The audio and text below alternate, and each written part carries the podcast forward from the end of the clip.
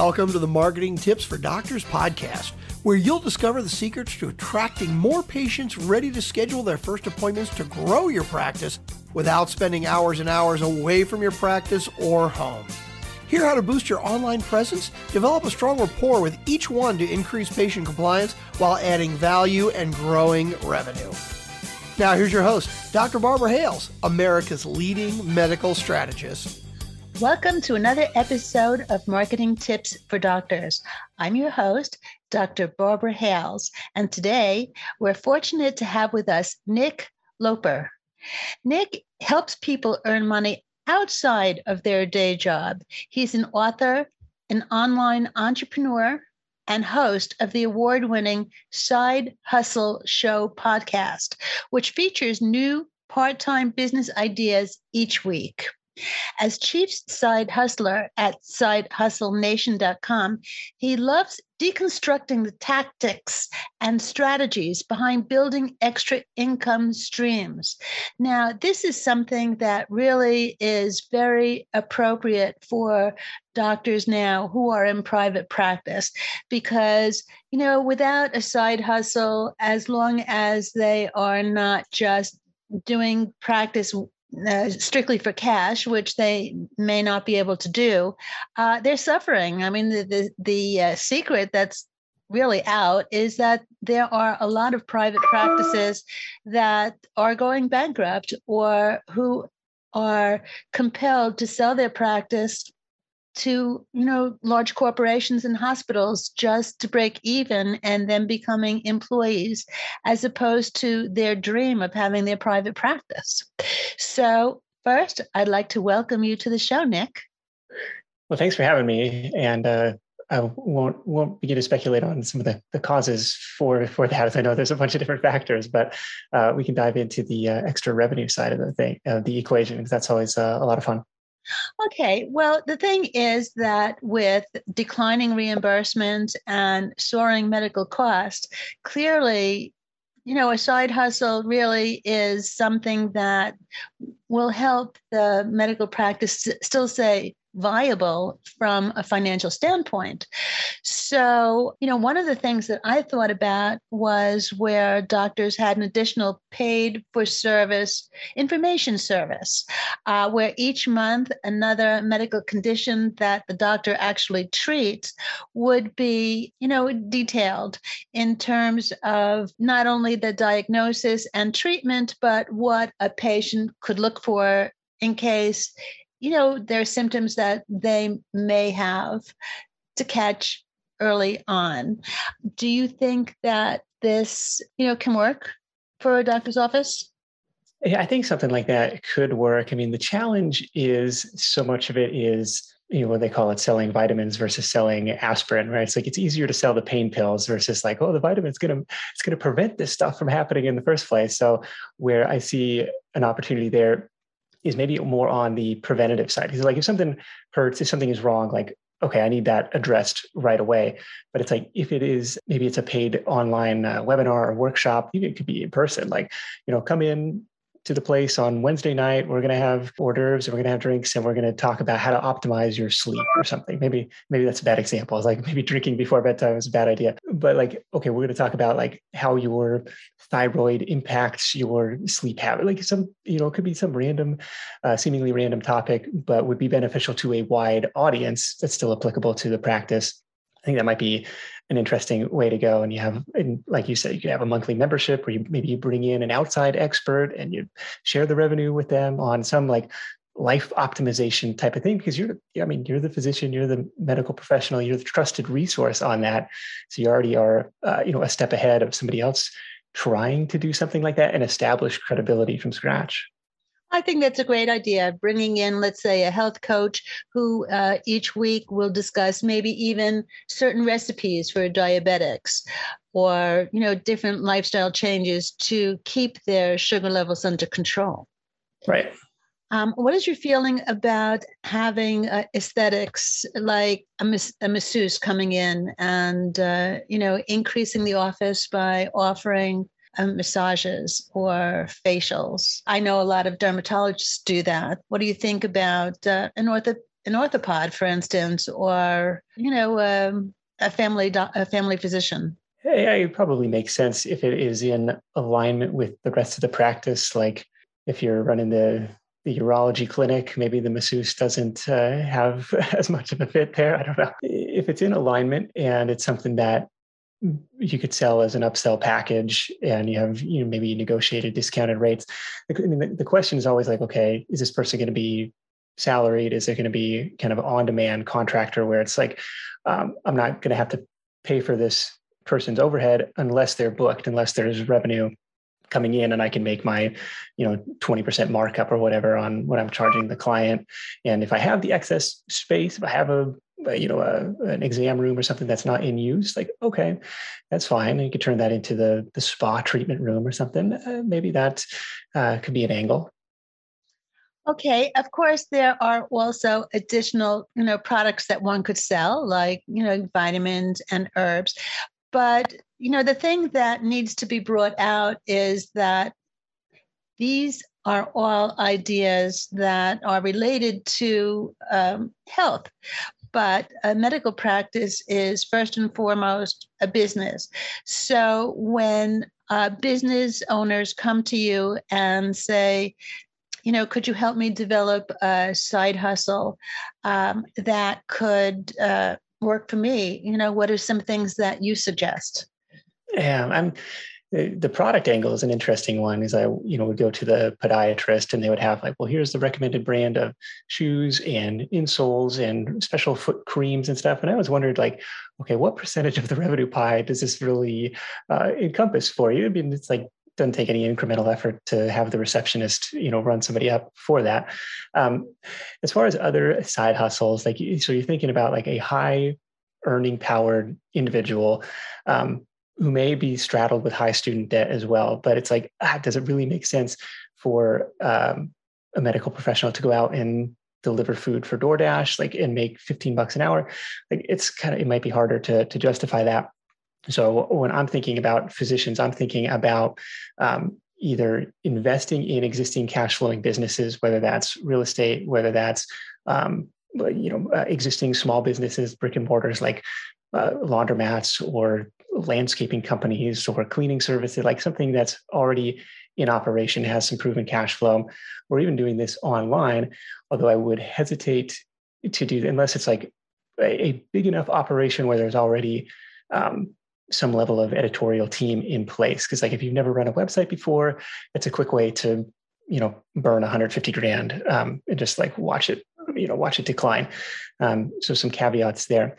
One interesting angle that we've seen other uh, people in the medical space take is um, on the online side is creating content for physicians around a different um, niche. Like instead of trying to be WebMD and try and beat them at that game or Healthline, which is like I, you know, these are super established authoritative domains. Like that makes me really nervous but we've seen other people do like personal finance for physicians. And there's Physician on Fire, there's uh, White Coat Investor, some sites that have done really well in that space. We've seen like, you know, health and fitness for physicians, which could make sense, like relationships for physicians. Um, we had um, a kind of a call in on the side hustle show where it's like, I'm a, I'm a semi-retired ER doctor. What kind of online operation could that could what might work for me? Could be as simple as freelance writing for other medical sites. Like you've already got the credibility that they want the expertise that they want. Like could you um, sign on as a as a freelance writer for those?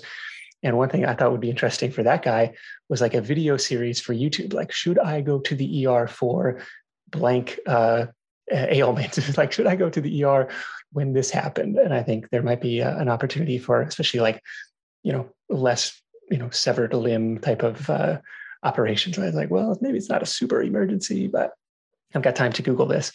Um, and then the yeah, other I think thing, that's a great idea. So the the uh, the revenue would come from the doctor who you were providing the videos to. In this case, I was thinking just YouTube ad money. But if you were to create a series for somebody else on a on a freelancer contract basis, then yeah, maybe somebody pay you up front. Uh, what kind of money can a person uh, see uh, from uh, a YouTube ad? typically between five and maybe $25 per thousand views once your channel is monetized, which needs to have a thousand subscribers and I think 4,000 hours of total watch time uh, to reach that threshold. Uh, subject to uh, Google's and YouTube's uh, you know terms and conditions and changes and all that. But if you have a video or two that takes off, like you'll find that you can hit that um, pretty quickly. And it, you know, if you're targeting these search intent types of keywords, I think there's a, an opportunity there, or even um, like at home treatments, like tutorials on stuff as I was like um, looking up physical therapy exercises for my shoulder, like, oh, how to do, you know, physical therapy for your shoulder. And there's like, you know, some PTs made some, some pretty good video content uh, on that.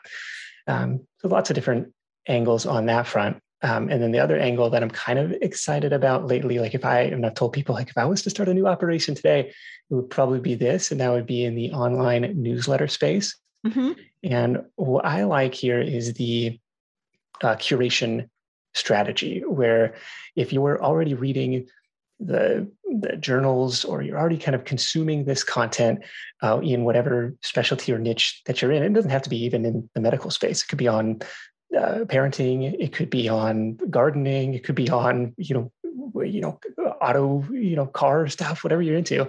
Um, eh, you know, if you are the trusted resource to curate, like here are the three best articles I found today or this week on on this topic. Um, that's a hugely valuable resource for me as a as a subscriber of that because you you cut through all the clutter and like hey, you know there's these, these are the three you got to check out. As I subscribe to a bunch of these uh, myself in the personal finance space. One is um, All Star Money, and it's run by Motley Fool, um, and it's, it's it, you know comes out every day. It's like oh these are cool little article. You know people different people's take on you know current events and what's happening in in the world of money. Mm-hmm. Um, and, and and you also become part of somebody's daily or weekly routine, which I think is a really valuable place to be in somebody's inbox, where um, you know they start to look forward to that. It becomes part of their uh, part of their habit. And then long term, you can monetize with your own products and services. You can monetize with sponsorship placement in the newsletter. You can monetize with affiliate products if there's something that aligns with that niche. Um, so yeah, if I was if I was starting something new today, I don't know what that newsletter would necessarily be about, like uh, science education for kids or something, but it would be um, that would be at the top of the list. Okay, so again, the the revenue for the newsletter would actually be when you are creating newsletters for other doctors as opposed to as opposed to just doing it for yourself yeah so revenue opportunity there i mean you yeah you could um, align with somebody who already has a little bit of an audience. And maybe you say we'd like to add this as a service. And i'm thinking along the lines of like this is a free subscription but maybe it's monetized with you know affiliate placements or sponsor placements or you know you know sign up for a one-on-one consultation with me or something uh, if it is in alignment. Um, yeah. But yeah there may be i mean there's always the freelance angle like we'll go go find somebody else who's doing something that is interesting to you and raise your hand and say i can help with that mm-hmm. well of course have, having sponsors do uh, paid ads in, in the newsletters uh, like works very well too um, do you find that there are um, companies or other businesses that are eager to uh, put money down to sponsor, even if the newsletter is not uh, proven yet? I think it's always going to be a function of the size and engagement of the email list. And so they're going to want to know, well, how many subscribers do you have? What's a typical open rate? But really, it's the wild, wild west. Because if you're, I mean, if you're selling a a ten thousand dollar product, maybe it only make maybe it only takes one sale. You know, so sometimes they play that game of you know what's the typical cost of customer acquisition, and it's going to vary in in every niche. Mm-hmm. Okay, that's a good idea. So, um, you know, what other ideas have you suggested for clients that we could consider here? So, some other um, interesting ones that have popped up on the show recently. One is just kind of in the theme of what I'll call unconventional rentals. And so I think of, I, you know, I was, you know, groomed to think of rentals as like, you know, you buy a, a three bedroom, two bedroom house or a three bedroom, two bath house and, and you, and you rent it out. And if you can get 1% of your monthly uh, rent, monthly purchase price in rent, like okay, that's a winner. But it's like that still isn't a great ROI. You know, cash, mean, cash on cash is okay, and it's leveraged and all that stuff. But like we've seen people do some interesting things around the uh, what I'll call unconventional rentals, and that could be renting out a like a camper van. You know, that's retro, you know, retrofitted for, you know, van life or you know, extended camping trips. Sometimes, you know, 150 200 bucks a night for these types of things which I, because it could be considered a residence you finance it over the course of 20 years. It's like i didn't know this was a thing. So um, assuming you can get them like during peak pandemic time like they were sold out everywhere. Um, so maybe that wow. demand that's has a, come down. great, yeah that's a great idea especially since the um, sales during the pandemic just went through the roof. Yes. Uh, we had another guy, a teacher out of New York. He's teaching high school history, and his side hustle was uh, renting out portable hot tubs, which I didn't know was a thing. But he's like, hey, you know, we're out in Long Island. You know, people would rent these for their uh, vacation homes. People would say, we just want to stick this in the backyard for a couple weekends and you know his math was similar it's like well you buy this thing you try and get it used for two or three grand and you rent it out for 400 bucks a month it's like okay that pencils out a lot better than you know traditional rental uh, real estate type of deal. So i think there's some uh, you know untapped potential and he's he's trying to like blaze a trail and make this a thing uh, nationwide. It's like oh that's really interesting. He got me definitely looking on um, on craigslist and facebook marketplace for this uh, brand of used hot tub. Yeah that's really fascinating. It's not something that i ever would have dreamt of yeah, you probably have people in your neighborhood. You see them like uh, for quinceañeras, you see them for you know kids' birthday parties, doing like the bounce house rentals, um, which there's uh, you know obviously some liability involved, as there is in the um, well, as there is in private practice, as there is in you know hot tub rentals. The guy was like, you know, electricity and water. You know, you know, make sure you got your insurance policies in place. The same thing with the the bounce house and some of that stuff too. Yeah. So renting the hot tub would still give you some uh, uh, litigious cases uh, poss- possible due to drownings or um, what ruining the landscape. I mean, like. Sure. I mean, there you got to have your your contracts in place and your liability and property liability insurance stuff like that. But um, over the long run, it's uh, I thought it was an interesting one for sure. Yes, it certainly sounds very interesting. Um, and any other interesting, like way out ideas that you heard thinking, like, wow, this is something interesting. It makes money, and I I never would have thought of that.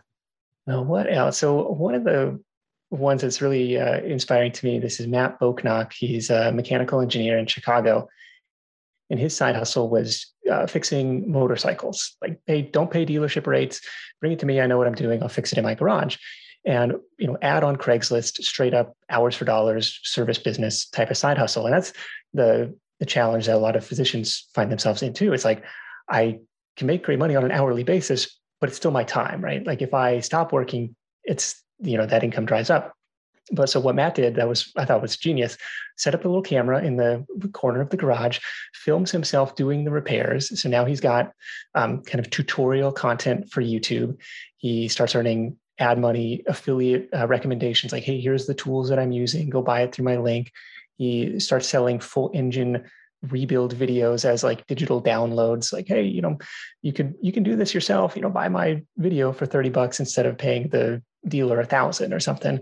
And uh, you know he's attracted the attention of you know different sponsors so he's getting sponsored videos um, all through kind of this speculative work he wasn't getting paid for up front um, of creating these creating this video content um, for work he was getting paid to do. It's like almost getting paid in a way so i thought that was a cool way to set up you know to transition from hours for dollars service business to a much more time leveraged uh, income stream yeah, that that really sounds great. I think that the uh, moral of the story is that um, we all need to think outside the box and ask ourselves, like, what is it that we do, uh, and how can we expand upon that in ways that you know people would be interested in, and we, you know, we're engaging people anyway. Let's see if there is a market for it. Yes, and you get the advantage of talking to patients all day long, saying, "Well, what kind of uh, line of work are you in? What else do they complain to you about? Right? They, I've got a, an exercise I call "What sucks," and it's just you know you got to kind of put on your pessimist hat for uh, for a day or a week, and just to, I just do this in the notes app on my phone. Like, what sucks? Like, what do people complain to you about? What do you um, complain to your wife about, your spouse about? Like, what do you like? Just you know, what irks you? And on the other side of those pains and problems, there may be a business opportunity or, a profit potential solution uh, to offer up. Great idea. Well, thanks so much for talking with us today, Nick. Uh, this has been Nick Loper on our show for the Side Hustle uh, uh, Nation and um, another episode of Marketing Tips for Doctors with your host, Dr. Barbara Hales. Till next time. Thanks for listening to Marketing Tips for Doctors. If you like the podcast, please subscribe, rate, and review. Press the subscribe button so you never miss an episode and tell your friends about the show. Join us on marketingtipsfordoctors.com for replays and more resources to help grow your practice, strengthen your brand, and dominate your field. Remember, you are one tweet from greatness.